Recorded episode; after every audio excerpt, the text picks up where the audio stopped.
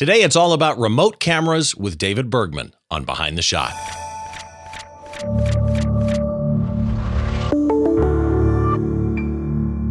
Hi, welcome to Behind the Shot. I'm Steve Brazill, and this is the show where we try and get inside the mind of a great photographer by taking a closer look behind one of their shots from conception to completion, all those stories and challenges that happen in between. And as always, the show notes for this show and every show that I do are up at the website. It's behindtheshot.tv. Of course, if you're watching on YouTube, all you got to do is head down below the like and subscribe buttons, hit those on your way down. I've got some show notes down there, all the links that you're going to need down there. But I will tell you that the show notes that are on YouTube are somewhat limited compared to what you will find. I write an entire blog post about each of my guests, so if you head to the website, you'll you'll find a little bit more there. Speaking of which, my guest today, uh, making their fifth appearance, I mean third appearance, fifth appearance. It's we'll get into it in a minute. It's the wonderful Canon Explorer of Light, David Bergman. David, how are you, buddy? Hey, Steve. Am I, does that make me the reigning champion? It's either you or Rick Sammon. It's it's one okay. of the two. Yeah. So Well, we you're in good company. Explorers of Light. So yes, that is good company to be in. Yeah, and I should say you and I were talking about it in the green room. This is your third appearance on a normal show. And uh, your fifth appearance overall, because you were on the critique shows that I do with uh, Don Komarechka, and then you also contributed to that show I did recently on the best photo advice that somebody has ever given you. So thank you, by the way, for participating in those as well. My pleasure. It um, counts. It counts. Well, and and the shows, the first two shows that you did, this one's on remote cameras, but the first two shows that you did, we did one years and years ago on composition, creativity, and workflow. And then recently we did one of your Luke Combs shots, the um, the kick of the Diet Coke and Jack Cup. Uh, we called it making better action photos. But uh, really good episodes. Links to those are in the blog post over at behindtheshot.tv. But I because you've been on so many times, I don't want to go real deep into your bio. Look, at this point, people, if you don't know David Bergman, go watch the past episodes, read the blog posts on each of those episodes. He's kind of everywhere Canon Explorer of Light, educator. Uh, your current gig is the tour photographer for Luke Combs, but you've worked for pretty much every big name out there. Name some of the other people you've done tour stuff for. I mean, the biggest one before Luke was Bon Jovi. I spent a good almost a decade on the road with them, so that was that was a kind of a big one. Um, but before And- that, and Sports then- Illustrated and a couple other tours, and yeah, that kind of stuff. Yeah, like you've got people don't realize with your newspaper background, you've got a really big sports background. Hmm Yeah, I mean, I spent I, my my career so far. It's I mean, it's been over thirty years now, and it it's kind of in three parts. There was the photojournalist part. I was a newspaper staff photographer at the Miami Herald, and then the then the middle ten years was mostly Sports Illustrated was my biggest client. Really known as a sports guy, but even even in the newspaper days, I was doing a lot of sports. And then transitioned into more music, and the last decade or so has been music, and all throughout that, also as an educator, more so today than ever before. But um, you know, teaching and speaking gigs and workshops and that kind of stuff as well. Well, it, it's funny too because I tell people photographing concerts is much like photographing sports. I mean, you have high jumpers, you have long jumpers, you have hair. I mean, it's amazing. Your education stuff, I want to dive into a, uh really quick before we get into the remote camera conversation because there's two things that you do, and I've said this to you in person. We we were uh, together for dinner in New York recently when my wife and I were vacationing, and I've said this to you many times, but I think that, and I'm not just saying this because I know you. I, I really think this. I think that Ask David Bergman, which you do for Adorama TV, it's on on Adorama's YouTube channel.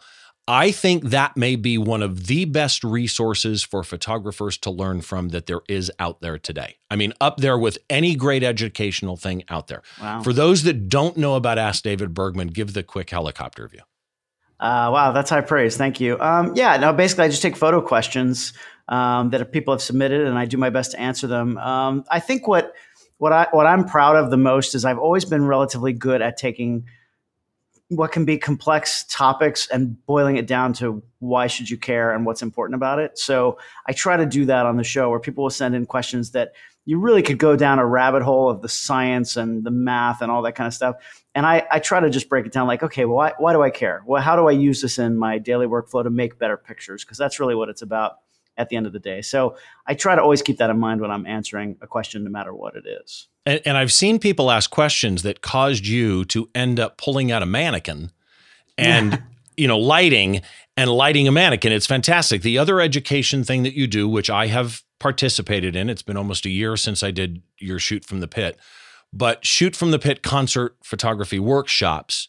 Um, it's not like like I do workshops. I know other people who do workshops. This is totally different from any concert photography workshop you're going to do because of the environment and access. So for those that don't know this, explain that one.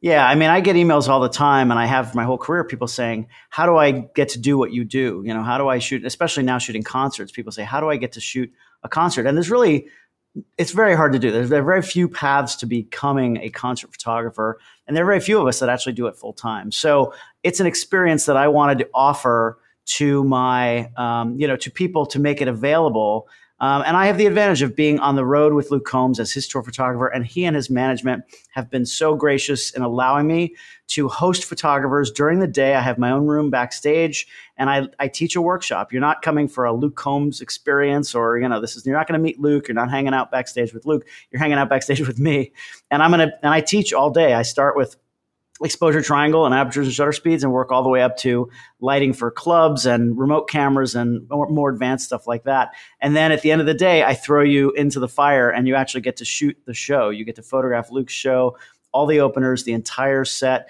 pretty much all access. It's it's it's basically unheard of. I have Luke and his management to really thank for allowing me to do that. You know, I came up with the idea and pitched it to them and they they've allowed me to do it. It's been I've, I've done about a hundred of them now. So it's it's wow. been you know very successful and people at the end of the night they come back in the room and they go oh my god that was amazing all right like that's my favorite part of the day is to be able to provide that experience for people and they and people come back people come back over and over and uh, it's really a fun experience that you can't really get any other way so uh, that's been very uh, gratifying to be able to do that well, and I shoot concerts. It's almost all that I shoot. And I still did the workshop and loved being through the workshop. And one of the guys that was at the Vegas workshop that I did, Mario, just wrote an article for Fstoppers on pit etiquette that I recommend people go look up and, and check out because great article. And both you and I submitted some things uh, to him. So that brings us to the conversation today. Remote cameras. And and I should set up a little bit on on why remote cameras was interesting to me. So twice on this show, I've had guests where I interviewed them and I was talking to them and I, I thought to myself, okay, you know, so tell me about how you took this shot. And the guest would say to me something to the effect of, well, you know, this was a remote camera. And it caught me off guard. Mostly because the locations these shots were taken from were entirely places a human could have been holding a camera and taking a photo. It's just that in the environment or the situation they were in, they needed to be in more than one place at a time. But they could have been real cameras. You know, I'm, I'm sorry, real, you know, photography positions. But in music photography, I know a lot of people who use remote cameras. Uh, Adam Elmakias uses one, you use them.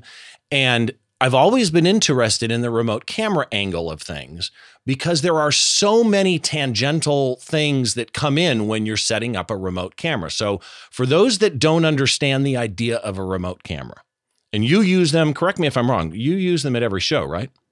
Pretty much, yeah. Almost every t- almost every night. Do you, by the way, do you use more than one at a show? So uh, sometimes, yeah, it just depends how inspired I am that day and what I did the night before and how early I wake up. If I get up early enough to put one up in other strange places, but I can I can go through like sort of the purposes for remotes and sort of, and how they work. Yeah, yeah. Let's go there. What, what explain to people who don't understand why what why would I use a remote camera when I'm there? Explain that. Yeah, I mean, this is really something that um, I don't know that legally I can say I was the first one to do it at a concert, but I mean, I was doing this 20 years ago because I have, because of the sports background, they're very common in the sports world, but we're not so common in, in the concert environment. And so the a remote camera, all it simply is, is it's another camera with a lens on it that you put somewhere else and you trigger it rem- remotely, right? You trigger it from somewhere else. You're not actually holding the camera. That's all it really is.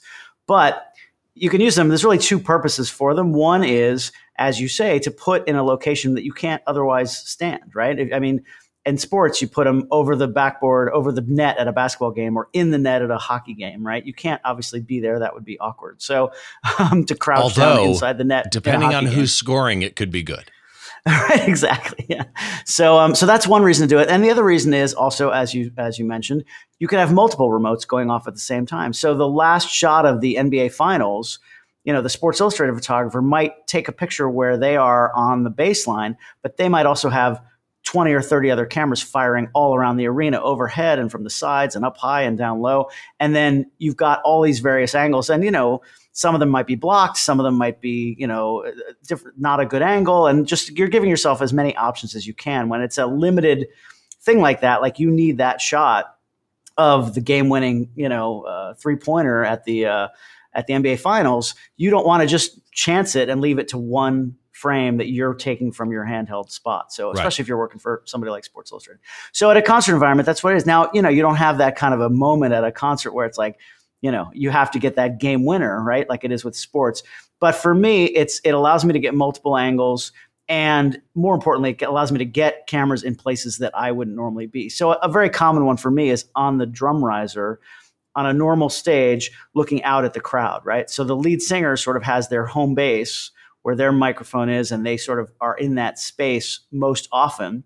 And then if they turn around or even if they're just looking out at the crowd, I'm out in the crowd taking pictures looking in, but I have a camera full time behind them and I can trigger that anytime I want. So even though I can go on stage, I'm not there all night, right? So if something cool happens, I can just trigger that camera and get multiple angles and unique angles that maybe other people can't get. So that's that's one of the things I use to separate myself from what everybody else might be doing when I have that level of access. Well, and it's interesting because last Friday I photographed the band A Day to Remember. I managed to get stage access. Um, they already have a tour photographer. I just know some people and I know the band a little bit. And and so I was in the wings kind of shooting as the lead singer, Jeremy, came over to Alex at the drum riser and he was standing in front of the drum riser. Now, from where I am in the wings, I'm thinking, how do I compose this thing? And so I kind of did a frame within a frame where he was between a bunch of different cymbal stands and you've got Alex with his hands up. But I literally at that moment thought to myself, God, a remote camera right now, right at the drum riser as he was walking towards it would have been fantastic, which brings us to today's shot. The shot that we're going to talk about is Luke Combs from a Luke Combs show recently based on the EXIF data that I looked in the date. And this shot is Luke taking a drumstick and hitting the drummer's cymbal. So we're going to get deep into remote cameras and and all those tangential things that I I mentioned, but let's let's start with this shot, okay? Because there's some interesting things in here. First of all, it is a remote camera. Um, we'll talk about where it is and everything in a minute, but I want to start with the technical stuff because, especially with a remote camera, you set this thing up, you set your exposure, you set your metering, you set your white balance in such a way you can't get up to the drum riser in the middle of this show and change those, right? Correct. Yeah. So let's start with the technical. Exposure wise, the EXIF data says this was 640th of a second. You're setting up a remote camera you've got amazing light here, right? You're at ISO 3200, you're at f4, you're at 640th of a second. Was there a reason you chose 640th f4 3200? Because the lens was a 15 to 35 2.8. Uh, you shot this at 15. Explain to me why you chose that exposure. That's funny. Uh, yeah. So I actually, I mean, I roughly know the light, right? I've shot this show hundreds of times now, I think probably. Um, and um, you know, I roughly know what the light is going to be. I don't know exactly because it it's the thing is this stage is a 360 stage, so it's in the middle of the arena. It's not a normal end stage, and the light actually changes quite a bit. The the riser rotates, it turns. So I don't know exactly what the oh, light's going to yeah. be on his face at that moment, but I know I'm going to be close, and I'm shooting raw. I know I'm going to get it close, and just from experience, I know uh, when I set up a remote, usually behind the, the singer, what I will do is I will either go at six, 6400 ISO at, I, for some reason, maybe, I don't know, I, I don't have OCD, but for some reason, I usually keep it, I'm either at 6400 and then at 640 at f4 or 30, so 3200 would be 640 at 4. If I went to 6400, I could go up to 1250 at f4. Um, but I felt like I wanted to keep my ISO a little lower in this case. I knew I didn't need, you know, 1250th of a second. So I just figured I just dropped it a stop to 3200 at uh, 640. Now I could have gone to 2.8 and pushed my shutter speed up to back up to 1250. Um, but 2.8, I was a little nervous about focus. Uh, so I wasn't, you know, I'm not going to be up there to be able to focus. So uh, I do shoot autofocus. I'm sure that's your next question. Um, yep, was. This was the, this was the, uh, so yeah, so exposure, it's just from experience and it's a bit of a guess. Um, if I had done this and I looked at it and the end of the night and it was two stops underexposed, then I would try it again the next night and and change my exposure. So it's really just from experience. As far as focus, I do use autofocus. I've been doing this forever and uh, most of the time, I will autofocus. If you're shooting something like basketball, for example, and you have the, the camera over the net and you're shooting down, you have to pre-manual focus that, right? You have to you have to pick a spot and focus that manually because there's too many faces. There's too much. There's going to be hands in the foreground, and all, and you don't know what the camera's going to necessarily focus on. But you know with basketball where the actions, where the faces are going to be within about a foot, right? You know the players. Right. You shoot basketball enough, you know the players are going to jump. They're going to be coming in for a slam, or they're going to be going for a rebound, and they're going to be about a foot to two feet below the rim of the basket. So you might see if you're ever at an NBA game or even a, a big college game early enough, you might see. Probably happens too early in the day, but the photographers will get somebody on a ladder an assistant usually put them on a ladder and have them stand up there and put their face or their hand or they'll hold a card or something that the other photographers can get their focus on and they'll pre-focus that. But with a concert, that person in the foreground is moving around. And I don't know if they're going to be up closer to the crowd or they're going to be right up close to the camera. Like you said, when they come up to the drum kit, they might, you know, they're looking at the drummer, right? And they've got that that interaction with the drummer and they're going, "Yeah, baby," you know, and you don't know exactly where they're going to be. So you do have to manual, you do have to autofocus it. Now, in the DSLR days, um, the the widest area autofocus you could go wasn't full frame. It wasn't the entire uh, frame. It wasn't the entire viewfinder. But you know, you could get a big chunk of the middle of the of the frame. Nowadays, I'm using the Canon R5 as my remote, and it is by far the best remote camera I've ever used because it's full frame autofocus, so it'll see the entire frame, and it's got eye, face, head, body detection, so it sees a person and it's not if a you know if an animal runs through there if a leopard runs through it's not going to which you know could happen at a concert uh, it's not going to pick up on that. It's going to pick up on a person because i have it set for that. So it is by far i mean i used to get probably 70 to 80% of my remote frames sharp. Now it's 99 i mean it's it's insane how much the focus has has improved. And with something like a remote camera where i'm not looking through the viewfinder I don't even think about it anymore. It's just it just works. It's kind of insane. I I, need to ask you then, uh, go, going to the autofocus side of it. When you when you are setting this up, are you so you're using the largest zone, letting it pick yep. any point that it wants? Yep. Uh, interesting. Okay, and then you've got it obviously on face eye and face, face detection, head. right? Yep. Which also will detect head and body if it can't see right. an eye or a face. So with that with that frame, with the frame we're talking about today, if I was you know, if I didn't have that face eye person detection, it might pick up that mic stand or it might pick up that cymbal stand because that's actually closer to the camera.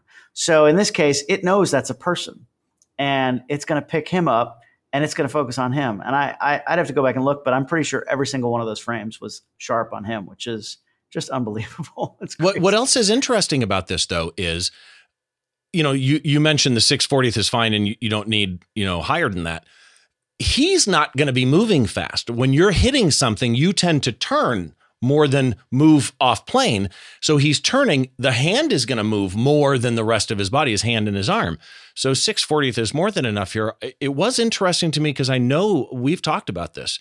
You shoot uh, auto white balance usually. Mm-hmm. This yeah, was manual shooting, white balance. Was it? It shouldn't be. No, I, I usually shoot auto white balance. And okay. then I, I and I'm I'm doing a raw conversion. I may have read so, the EXIF wrong then. Yeah, I'm I'm I I don't think I've touched my white balance in years. I shoot unless I'm doing something that uh, where I'm doing a gelled, you know, tungsten balance with gels and making the sky blue and that kind of a thing, where I want to see it on the camera, how it how it I think it'll look in the final.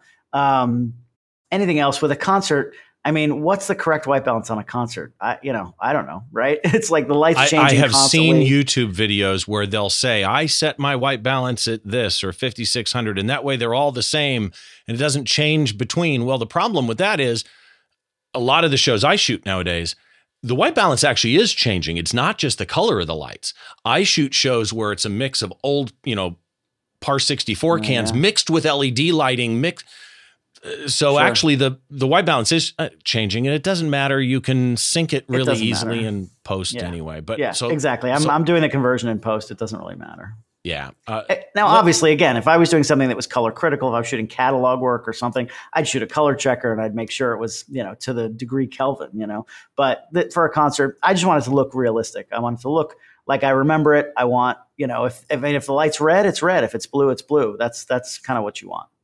Well that's like i see people also with studio lighting and they're like my studio lights are 5500 i'm shooting at 5500 but they're shooting on a $60 studio light and the odds of it being accurate actually if you're shooting a coke can and you need that red to be coca-cola red uh, you know i'd pull out your color Right. checker at that point Th- Right. this shot for those of you on the audio feed let me describe this thing to you and I w- i'll tell you right up front this is going to be the easiest description ever the execution to me on this is really tough but the description of this it's not a complex visual by any means. It's luke combs. He's centered on the stage. The photo is being taken from the drum riser so call it the floor. The drum riser's higher than the stage but it's what the drums are set on. Uh, the camera is on that the drum riser shooting up at luke. Behind him and this is something i've shot this show with you and i completely forgot about the fact it rotates and somehow here you manage to get one of the upper spotlights. So let me start here. Actually, let me back up. So Luke's in the middle. To the left of Luke, Luke, our left, his right, is a mic stand with a mic in it. To the right of Luke, our right, his left, camera right, is a cymbal stand with a cymbal on it. And you see about half the cymbal. In between Luke and the cymbal stand is a bright light, white lights, not colored, which is perfect. Thank God it wasn't red or blue or something because that white light adds a ton to this. There is one other real light in here. It's way upper left corner of the shot above the mic stand and this is minor. It's it's it would be picking nits if I said something different, but I'm actually going to argue that this makes it. That red LED light, you can see the individual LEDs in it. That red LED light is equidistant from the top of the microphone to the cymbal. That symmetry there, that little teeny thing, if that was off, my eye would be drawn to this weird red dot randomly placed. But when we get into composition, I'll explain why that red dot being exactly right there really, really matters to me. Now, Luke in the middle is not in front of the light. The light is cleanly on its own. You see its rays coming out towards Luke. He is left hand, his right hand down, our left. Uh, his right hand is down, his left hand is back up with a drumstick, and he is swinging as though he's going to hit that cymbal. His body is turned about 30 degrees. And everything about this, again, I'm going to save some of my thoughts on this until we get into the composition part of it, because so much of this shot to me is everything that needs to be in its place is right where it needs to be. Right. I mean, it makes it such a strong image. But based on what we talked about with remote cameras and exposure and stuff, you give us your story on making this shot.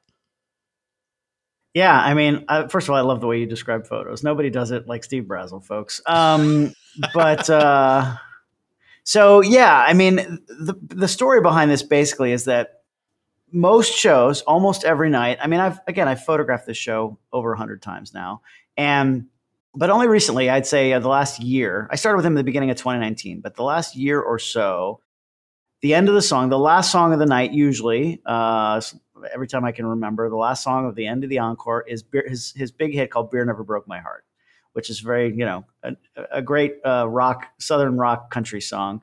Um, it's a big high energy song. It's a loud song. The crowd goes nuts. It's really a lot of fun. And after he's done singing, the band he will usually go up to the drum kit, and Jake Summers, our drummer, will give him a uh, drumstick, and then he will start on the beat. He will smash that. I believe it's a China cymbal. He will smash that cymbal on the beat, anywhere from four or five beats to I've seen him do it, you know, 12, 15 times once in a while, he will then grab the the mic the the cymbal stand and throw it down. You know, like he's a like he's in the Who. Uh, you know, forty years ago, right? And and not trash the whole drum kit, but definitely pull that cymbal stand down because he's so hyped up at that moment, and he's screaming and bashing that cymbal and and then he walks off the stage and the crowd keeps playing as he walks off the uh, the band keeps playing and the crowd goes nuts and he walks off the stage. And it's really a fun moment. And i've photographed it all kinds of different ways. Now again the challenge here is that this stage on this part of the tour is a 360 stage. So the stage is in the middle of the arena. It's a square. We don't say it's in the round because it's a square but there are fans on all sides and and there are four sides to the stage. And then in the middle of the stage there is a small riser. It's actually shaped like a guitar pick um, so it's almost a triangle it's like longer on two sides than on the third one and has luke's logo right in the middle of it and we have three people who are up there the drummer the keyboard player and then kurt ozan when he's playing the steel guitar he also sits there although he gets up and down when he's playing guitar that riser it's only about a foot off the ground but it rotates. and at various times of the show, depending on the song, sometimes it moves quickly, sometimes it moves slowly during a ballad, and sometimes it doesn't move at all. As a photographer, that is incredibly challenging because I don't know where he's going to be facing and where the band is going to be and who's going where anything's going to happen at any point in the show. So that's an extra challenge that this stage gives me that a normal stage does not.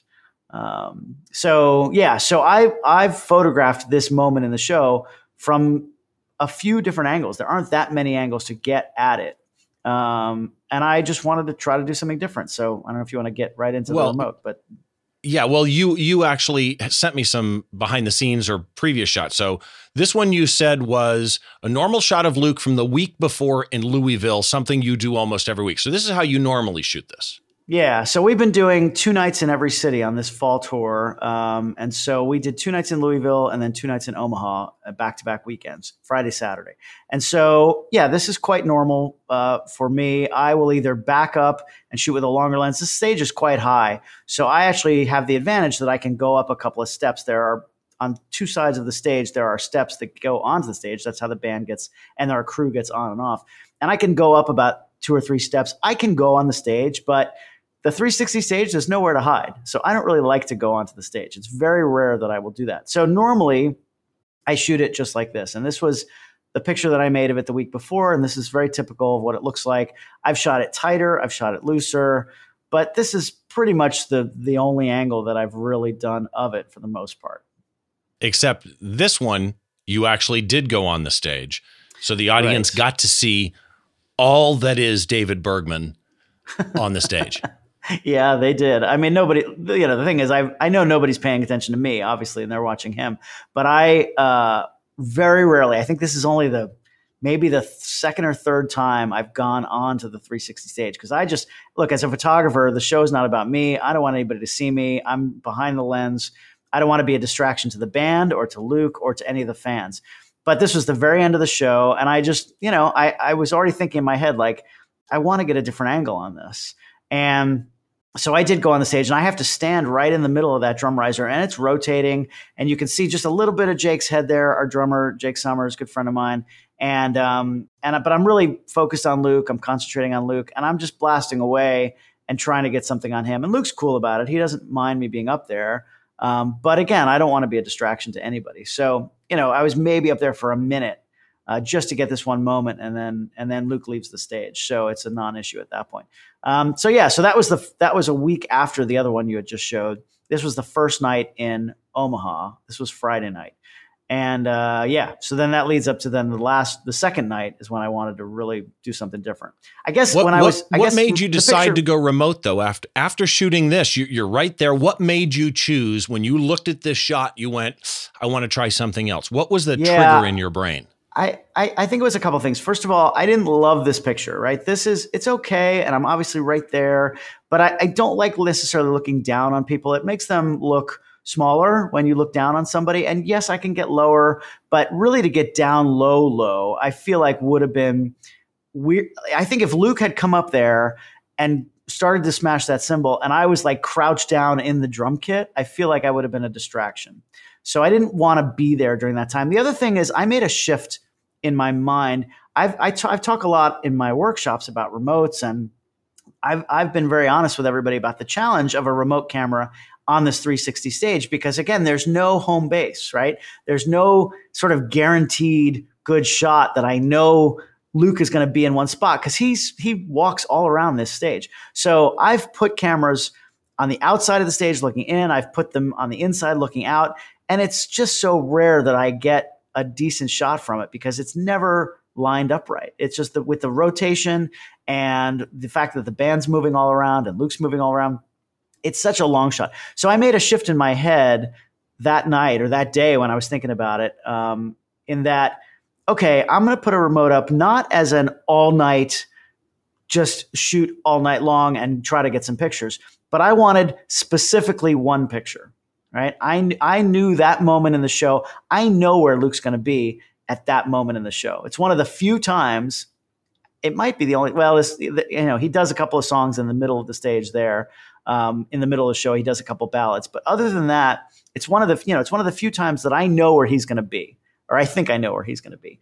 So I could preset a camera in a place and have a pretty good chance of getting him there. So I didn't fire that remote all night long. I mean that that's weird for me. Normally I'm used to whenever I'm watching and I'm seeing and if somebody steps in front of where that camera is, I'm going to fire that remote. This night I didn't fire it all night long until this moment. That was all I was really trying to get. Well, and and again, speaking of it spinning and turning around, you had no idea that light wouldn't be behind the cymbal stand, behind Luke, behind the mic stand, half coming out of his head, and yet you just got so perfect of a shot here. I want to talk about what it takes for setting up a remote camera, but first let's let's take a look at your remote camera on stage. So yeah, let me just point out. Let me just here. point out. Let me just point out, just to your point right there, is that that's not the only frame I shot. Right? I mean, I'm shooting right. bursts of images through that entire sequence. So I had no idea there was going to be a spotlight there. I didn't know where the where the lights were going to line up. I didn't even know where really where he was going to be in the frame when I set it up because I had never done that angle before. So yeah, you can see in this picture, which is not a great picture, but I just sent you this to show where that camera is. I put that camera on the ground. I used a platypod uh, floor plate um, on the ground and then a Manfrotto ball head, a very simple setup. And then put the, I've got the R5 with the 15 to 15 to 35 and a pocket wizard on the top. I, I think it's the plus four that I've got on there because it's the low profile one, which I like for that, for that camera. Um, and I set that up between, I have to do it between the, during the changeover the artist before him, Jordan Davis, finishes, and then there's 25 minutes where our crew uncovers the drum kit because the kit's covered at that point. I can't set that up earlier than that because I have to wait till they uncover it. It usually takes them five, 10 minutes before they even do that. So as soon as I hear Jordan's done, I go out there with my remote and I wait for our crew to uncover the drum kit. And then once they do, I just was looking for a spot to put it.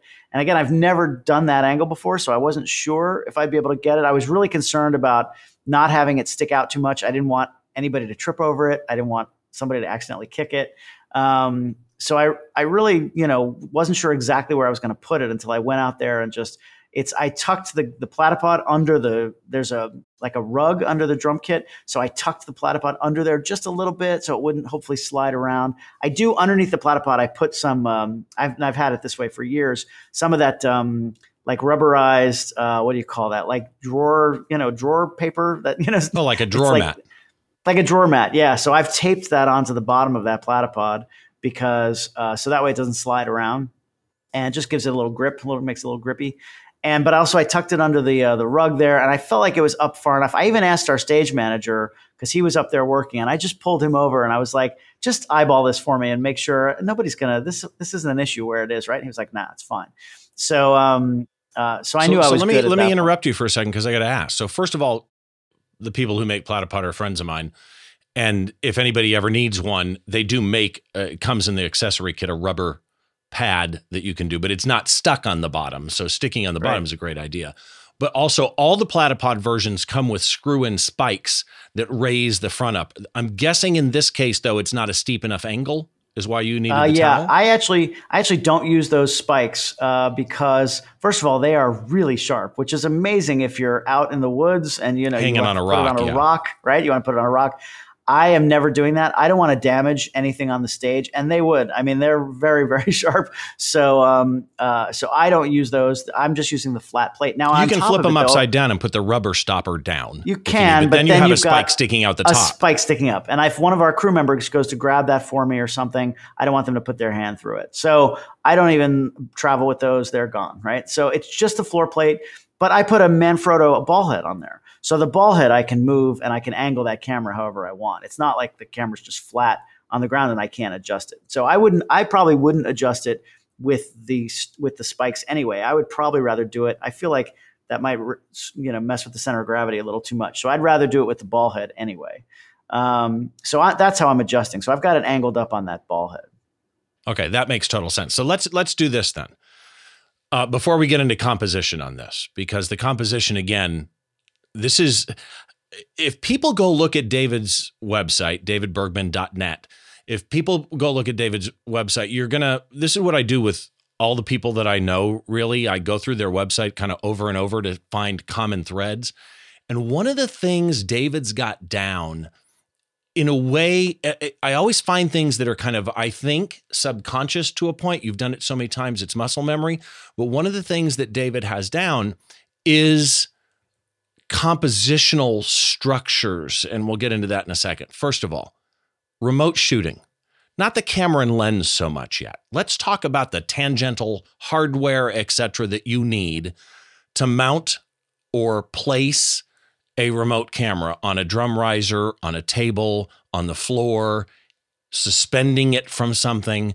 Uh, you mentioned a platypod that obviously is a small plate that you can mount a ball head on and put the camera on, and they're fantastic. I love platypods. I've got about four of them. But what else do you need based on where you're going to put something? So there are numerous ways. I've done it a lot of different ways. So the simplest way, I've done remotes. I'm at basketball games. I would sometimes put a remote. You know, you're sitting on the baseline shooting with maybe a 7200 or 2470 or whatever, but then you might want a wide angle lens at your feet, right? Like literally in your lap, you know, right in front of your lap on the ground because it's a nice low angle and you can shoot wide. I've done that because I want it on the ground. Even even the height of a ball head, I feel like is too high, right? So if you want a camera all the way on the ground, I've done it where literally I took, I still have it somewhere. I took like four of those hard cases that you put um, uh, CF cards in, right? You know those those like travel cases mm-hmm. and the hard ones, the, those like PVC, whatever those are made of, plastic, and I've taken four of those and wrapped it in gaffer's tape, and it's just a little platform, right? And then I put it so the camera, the, the camera body is on the ground, and that height is just perfect to put the lens on and the camera's just aimed up at the right angle, right? And it's as low as you can get because it's literally on the ground and just angled up with the with the lens. So I've done it. You can do it as simply as that, right? That you just have one of my favorite way ways is a, a beanbag, like a large beanbag. Yeah. You can stand it on its side, sit the lens into the beanbag, and the beanbag wraps yeah. around the lens, yeah. and it'll hold it as well that that's a much more elegant way to do it than what I just said. But yes, that is that is definitely a way to do it. I just wanted the body on the ground. I think even the body lifting up two inches, like on a beanbag, I think is too much, right? If you're if you want that really really low angle, so that's one way to do it. The second way is again, yes, with a with a, a floor plate like the platypod. I do love the platypod. I've been traveling with it for years, and a ball head. That's easy.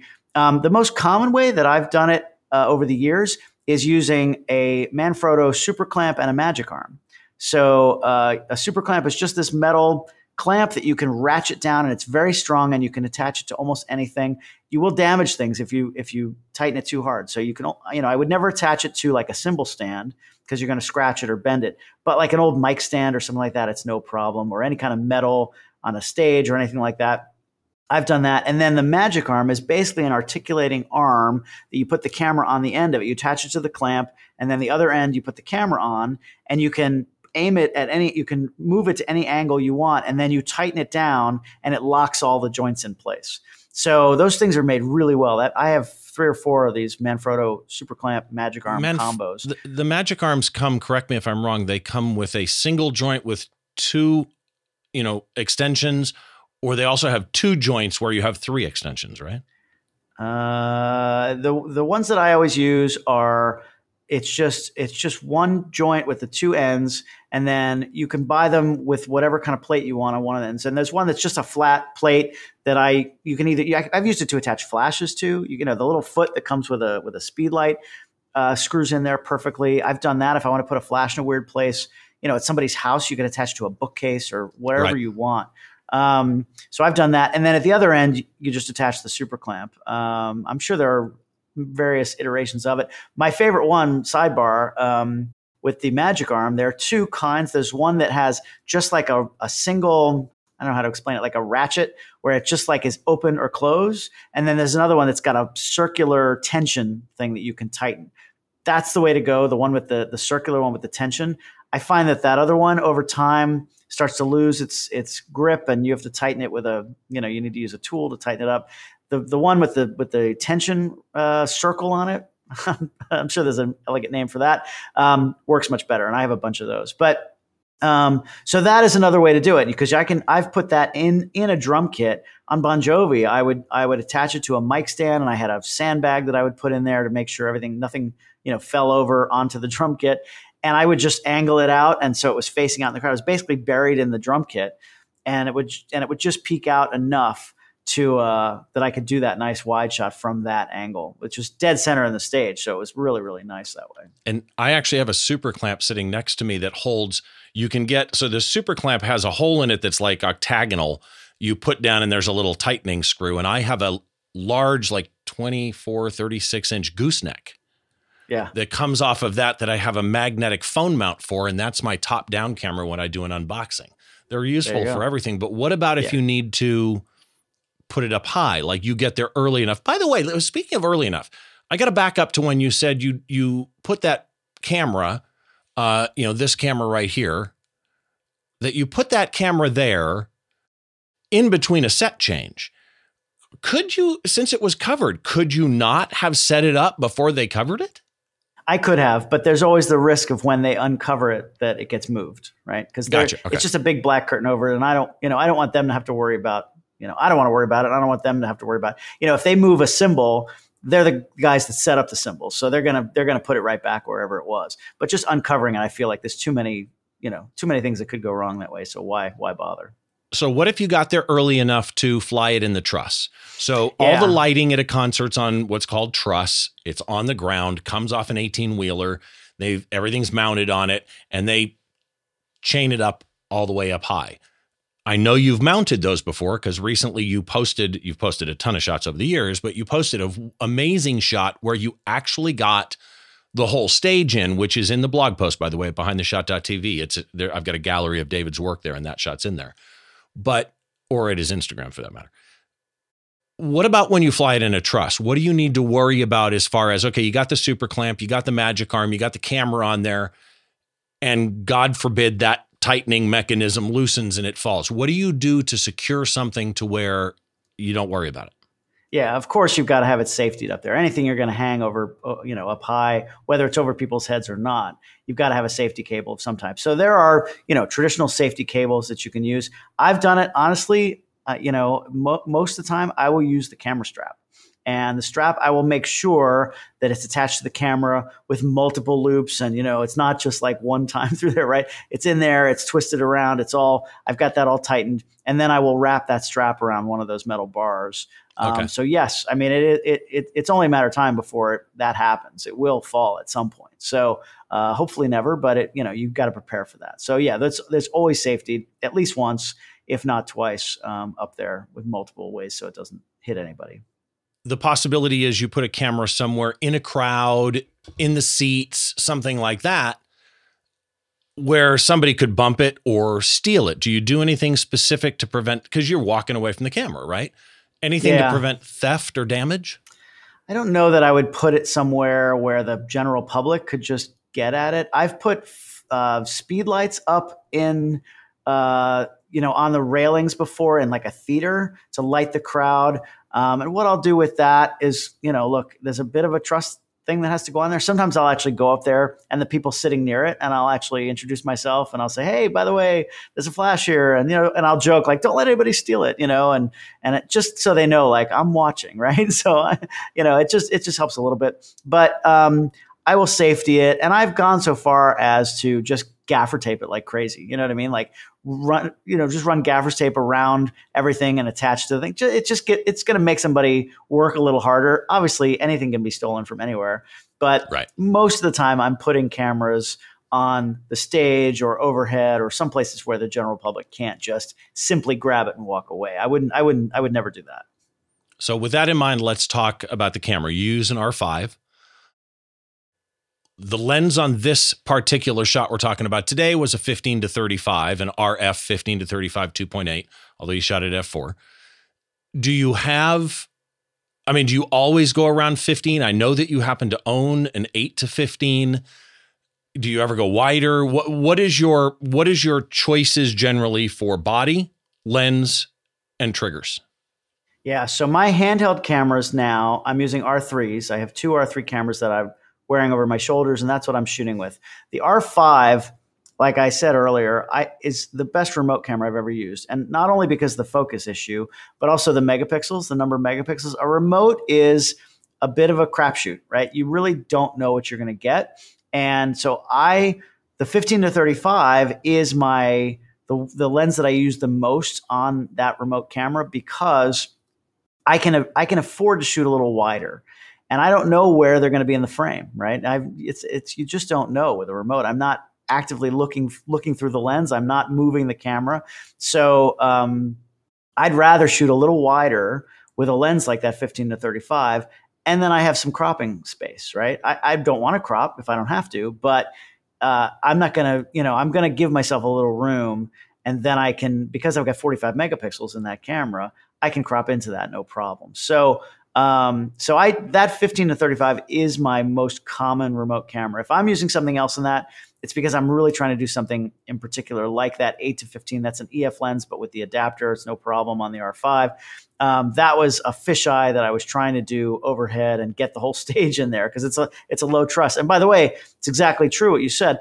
I'm putting that camera on the truss early in the morning when our crew is out there. They work incredibly hard. They get up early and they set up when when when we come into an arena in the morning, it's empty, and they we have people who climb up to the rafters and they drop down the rigging points and and then all the stuff is built on the ground and then it's raised up and then the stage is brought in underneath it. So um, i if i get there at the right time i can go in and pick a truss and put my camera on it but it's you're not looking through you know you just kind of guess from experience and on how to angle it and how to aim it and then they raise that up and you go bye bye and and hope for the best. Um, it really is, you know, you don't always know what you're going to get. Now, again, with experience, with years of doing this, I have a good idea of what I'm trying to get, but sometimes it's a surprise. well, which then let's talk triggers then, because it's remote. You've got to trigger it somehow. You're using Pocket Wizards. How are you using that? So you can use a Pocket Wizard where you put it on your camera, and whenever you take a shot, it triggers something remotely, or you can manually trigger it. Do you have a preference? Yeah. So most of the time, depending on what I'm shooting, most of the time, what I do is actually I have one right here. Um, by coincidence, this is the plus three. Um, so I have one that I travel with that I have a little S hook that I put on there. Um, so it's just got a little metal hook that comes off here. And my photo credential, my my you know all access tour pass, um, I will actually take this with that hook and I will hang it on the end of that. So this is literally hanging on my neck all night long. And it's kind of muscle memory. You hit the test button and that will fire that remote. I have another one on the camera.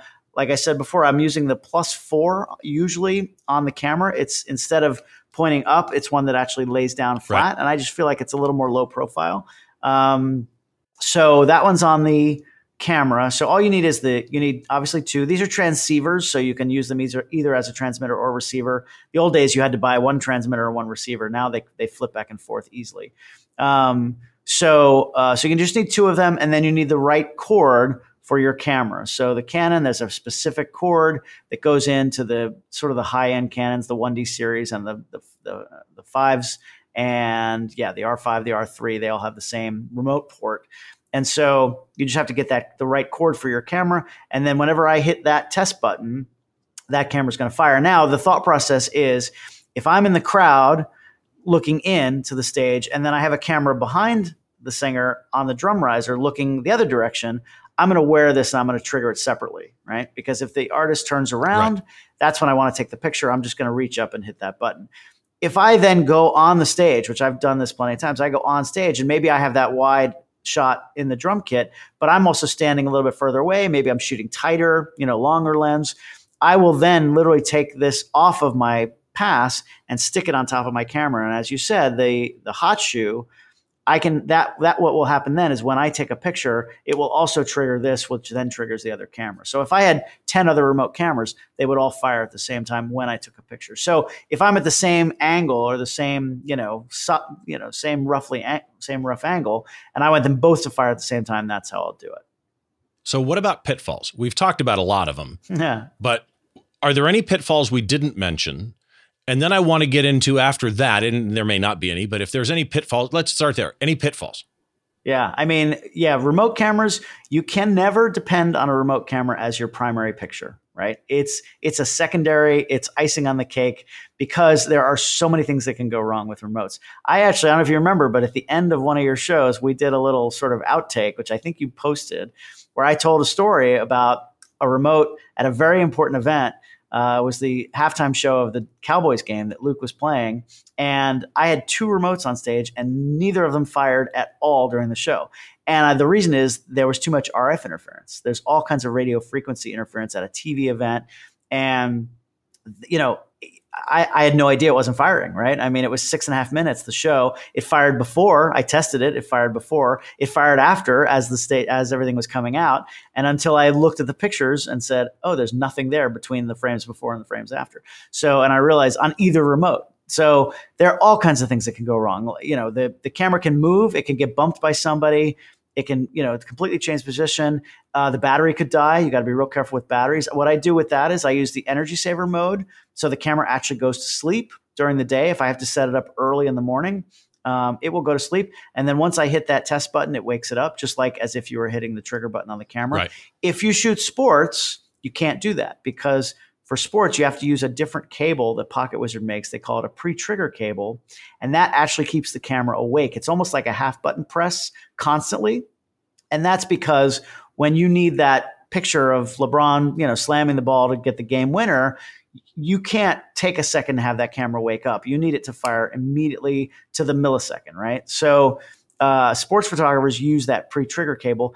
That does kill your battery. So in that case, if it's somewhere where you can't access it and you, you know, at the Olympics, they set up a remote and they leave it up there for three weeks, that's running off AC power. They're plugged into AC power. There's no other way to do it. Um, ideally, if it's a camera you can get to, you leave it turned off during the day. And then right before the game starts or right before things starts, you just walk over and you turn it on. I've done that before. Um, but for a concert, I don't, I don't need that kind of reaction time. Uh, so I will just set it on energy saver. Don't use a pre-trigger cable, and I can just wake it up when I uh, when I'm ready to shoot. So then the big question is, for this shot, or if you're hanging it on a truss that's on the stage, and then they raise that truss way up in the air. How do you get focus for something way up there, and how did you get focus for this? Obviously, yeah, this so, is tracking eye and eye and face. But yeah. let's say that you were doing manual focus for some reason. How do you choose your focus? I mean, I wouldn't do manual focus on this, but if, but like I said, with something like basketball, you just have to know what you're shooting, right? And you have to know the sport. You have to know if I knew, you know, Luke always stands in exactly the same spot. If he, let's say the, the riser only extended a certain distance and I knew he had to be right at the end of it, then I technically could pre focus on that, you know, beforehand. I, I don't know that I would, you know, again, nowadays the autofocus is so good. The right. only exception I think would be um, you know, like I said, when you've got something where there are going to be hands in the foreground and a lot of you know faces, and you don't know which one it's going to focus on, um, that I would probably pre-focus. Or you know, in the net at the net at a hockey game, like I said before, when you're inside the net, you've got the back of the goalie, right?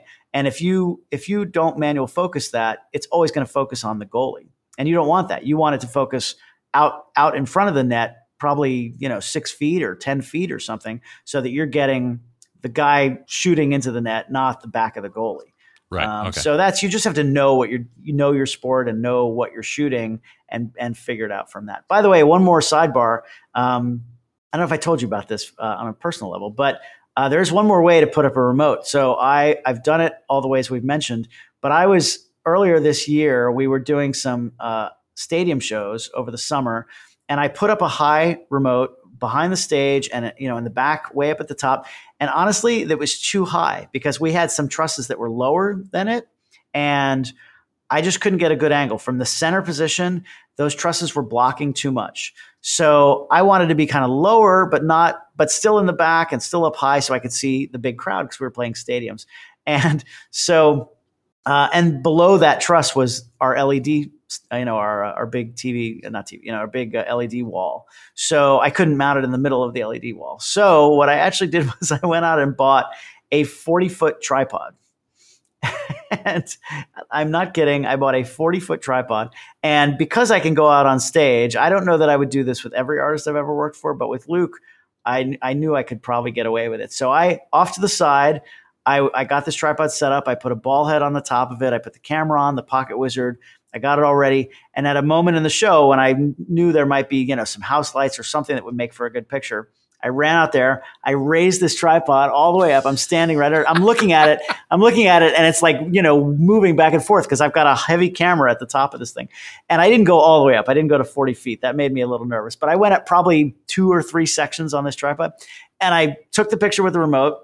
And then I brought it back down, and I could, and I had the advantage. I could look at it and go, "Oh, you know, it wasn't quite aimed right." So I, I repositioned it again, hiding behind the drum kit, waiting for something, and then bring it back up again. Boom, boom, bring it back down, I've got the picture and I got out of there and I put the tripod away. And, uh, you know, it's, it's, you got to be resourceful, right? I, I, have the access. I have the ability to do it. And again, I'm not going to stand out there all night with that. I'm, you know, I'm going to pick my moments, but I was able to make pictures from a relatively high angle so that I could see that we had 80,000 people out there, 70,000 people right. out there. But you know, I couldn't I couldn't put it up early. So in a way that was a lot easier. It was nerve wracking, but it was a lot easier because I could actually see it, I could check it, you know, and I didn't leave the stage till I knew I had the picture. So that was that was kind of unusual for a remote. Usually, you have no idea. So let let's jump into composition because the composition on this shot to me it's all about relationship balance right? You've got the mic stand on the on our left of luke. You've got the cymbal stand on the right of luke which by the way you've got the mic stand luke and the cymbal stand that's the rule of odds. You've got a frame within a frame because you have the mic stand on the left, the cymbal stand on the right. The cymbal comes over the top of his head. And then continuing that frame is that red LED. So it makes a perfect frame. That LED, if it was farther to the left, would break that. But it's not. Accident, I don't care it's perfect that that cymbal stand comes up. I'm drawing in air right now, which is really hilarious. the cymbal stand comes up, goes over the cymbal, uh, hits the red light, immediately comes down and goes down that mic stand. Absolutely love that.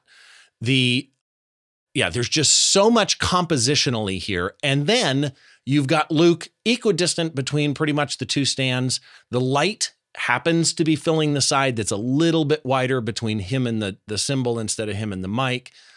You can see some text. And what's interesting also because of the angle that you're at is Luke's in focus. So are the the AA on the cymbal Because even though the cymbal's closer technically, because you're aiming up, they're basically on the same focal plane at F4. You you get this thing back, you pull it up on your computer,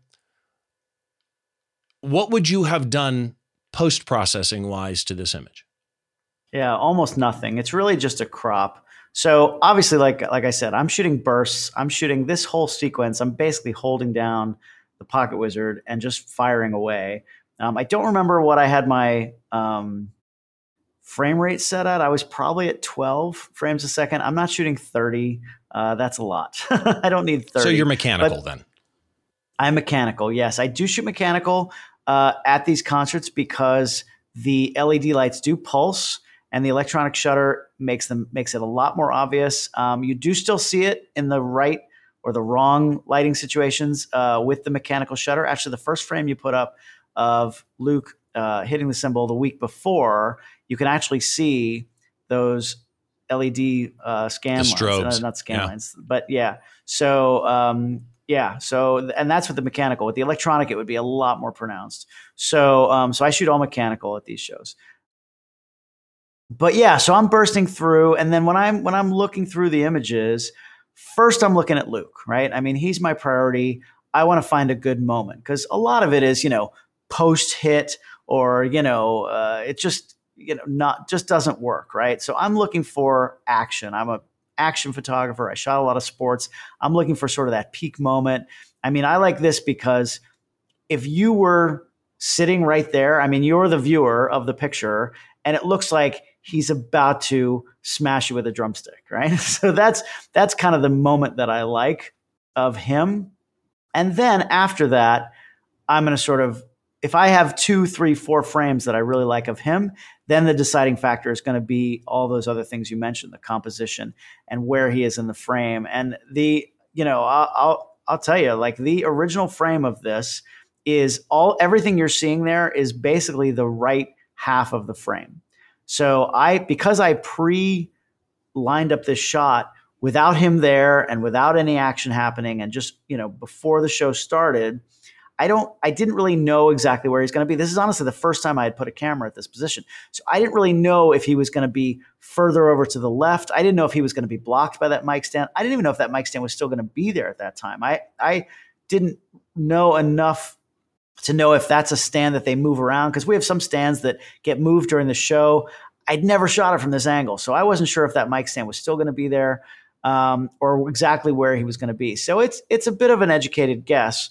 Um, and so when I got the the you know when I got the frames back and I was looking through them, the left of that mic stand, you know that to the right is the edge of the frame.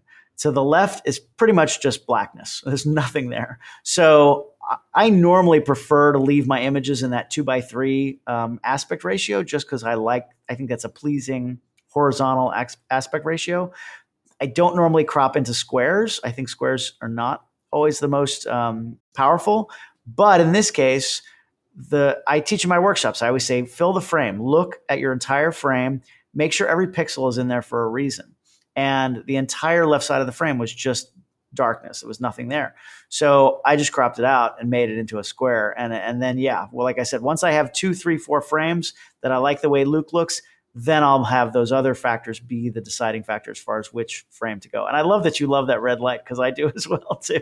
I mean, yeah, it, it's it's tempting sometimes to, to take something like that out of there. I don't do that because I'm an old newspaper photographer, so I don't I don't manipulate my photos like that. But I know some photographers that might remove that or or take that. But I, you know, first of all, the fact that I wouldn't do it in the first place, but I like where it is as well. So it do, it definitely does wrap you into the frame and it bring it yep. pushes your eye right in towards the middle instead of having that sort of dead space over there. It's funny what you say about square because on occasion I'll crop a shot square because it just calls it it it you know yells at me I need to be square.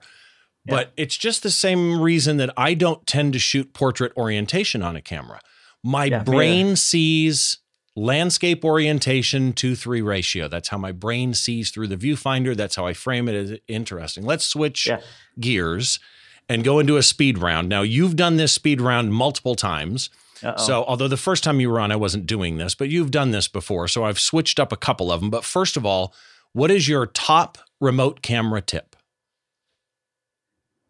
Top remote camera tip. Uh, uh, try something different every time. You know, don't do the same, don't make the same picture every time. That's the whole point. Put it in different places, and you never know what'll happen. Speaking specifically to concert photography, what's your most important pit etiquette rule? Uh oh God, there's so many. Um, um, just be be courteous to the other photographers. Don't don't wear a big backpack that as soon as you turn around, you're going to take out three people and nobody can get past you. Let the other photographers past you. I'd rather be the guy. If you want this spot, you can have it. I'll go six feet that way, and I'm still going to make a better picture than you. Yeah, I I completely agree. And again, the the word I used when when Mario asked me was respect. You got to have respect, respect, for everybody totally. in their security, the artist, totally. the audience. Yes, there's going to be times you block somebody in the audience for a second, yeah. but you have to be aware of it. You have to be aware of your. It's a workspace. You have to be aware of what's happening. Uh, yep. What is your favorite composition rule if you have one?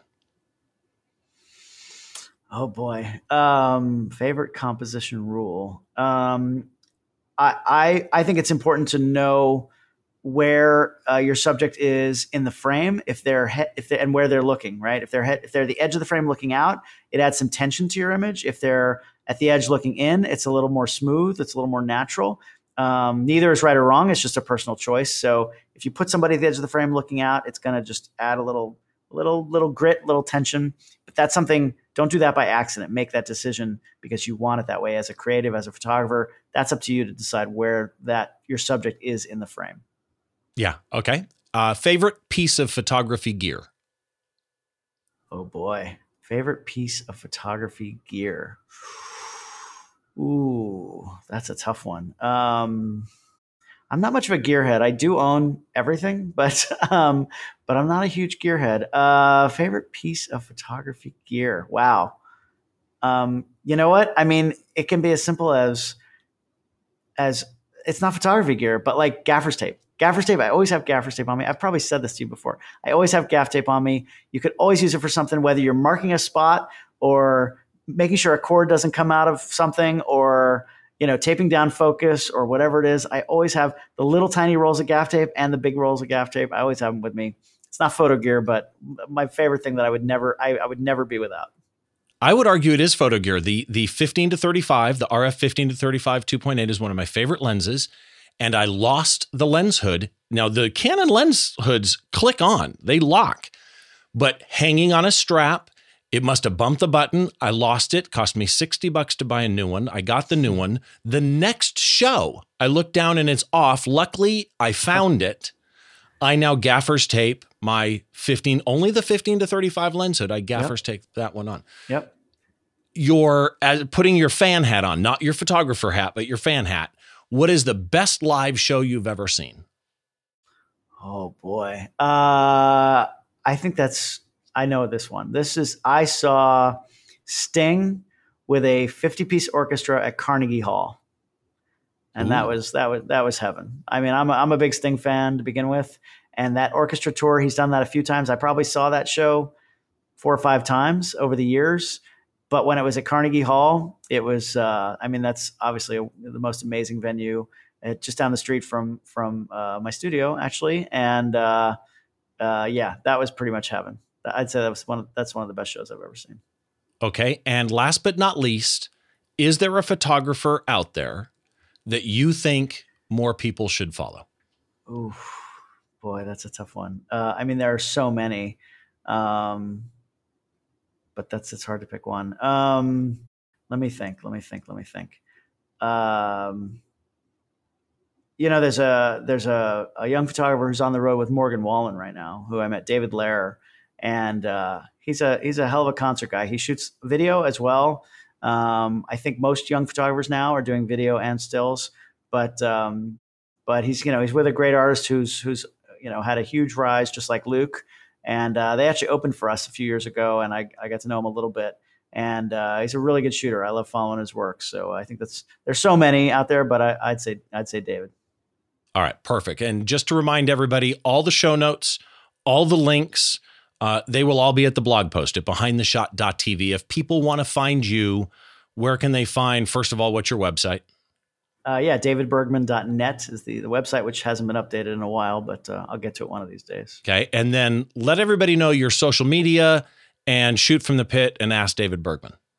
Yeah, Instagram's probably the best. That's the one I update the most. Uh, it's just at David Bergman, pretty straightforward. Uh, the workshops, yes, that is a huge one. Shootfromthepit.com. I'm still running those. Uh, we're just about the end of 2022 now, and, and I only have a, uh, a few left. But uh, stay tuned. We'll see what I'm doing next year. There's an email list. If you get on that email list, you'll be the first to know when new workshops are announced. And then, uh, yeah, Ask David Bergman's on the Adorama YouTube channel. So you just uh, you can just Google Ask David Bergman or go to YouTube slash you know dot com slash Adorama. Not just me, man. There's so many great shows on there every week. Lots of great hosts um, who uh, you know have shows all week long, and obviously it's all free and, and great stuff. So uh, has done a really good job. I've been with them. This is the end of my end of year seven that I've been doing shows for them. So I did two minute tips uh, for about three for three years, and then Ask David Bergman. Now it's been four years. Um, it's insane. Something like 330, 340 uh, shows so far and still going. So that's uh, that's been fun. So thank you to Adorama for that. What I love is the the Ask David Bergmans. Just go watch the back catalog because there's amazing stuff in there that's timeless. It's not date sensitive in any way. And then of course, askdavidbergman.com. You can do shoot from the pit. I have done. I didn't get it because I'm a friend of David's. I paid for Shoot from the Pit, and it was worth every damn dime I paid. So if you're looking for a fun workshop to do, uh, if you're looking for kind of an intro or understanding of live music photography, cannot recommend it enough. And uh, David, thank you so much for doing this, man. I appreciate all the times you've supported me in this podcast. And uh, I just appreciate knowing you. In fact, I got so into this just kind of listening to you and having a conversation. There's a couple times I left the wrong scene up because I'm just having fun. So thank you very much for doing this, dude. Thanks, Steve. Love you, brother to everybody, keep in mind you can get this show wherever you get your podcasts. It's available in either audio only or a video format. Of course, the video is also up on YouTube. All you got to do is go to youtube.com slash behind the shot. BehindTheShot.tv is the website. Once again, thank you to my guest, David Bergman. And make sure you join us each and every show as we try and get inside the mind of a great photographer by taking a closer look behind the shot.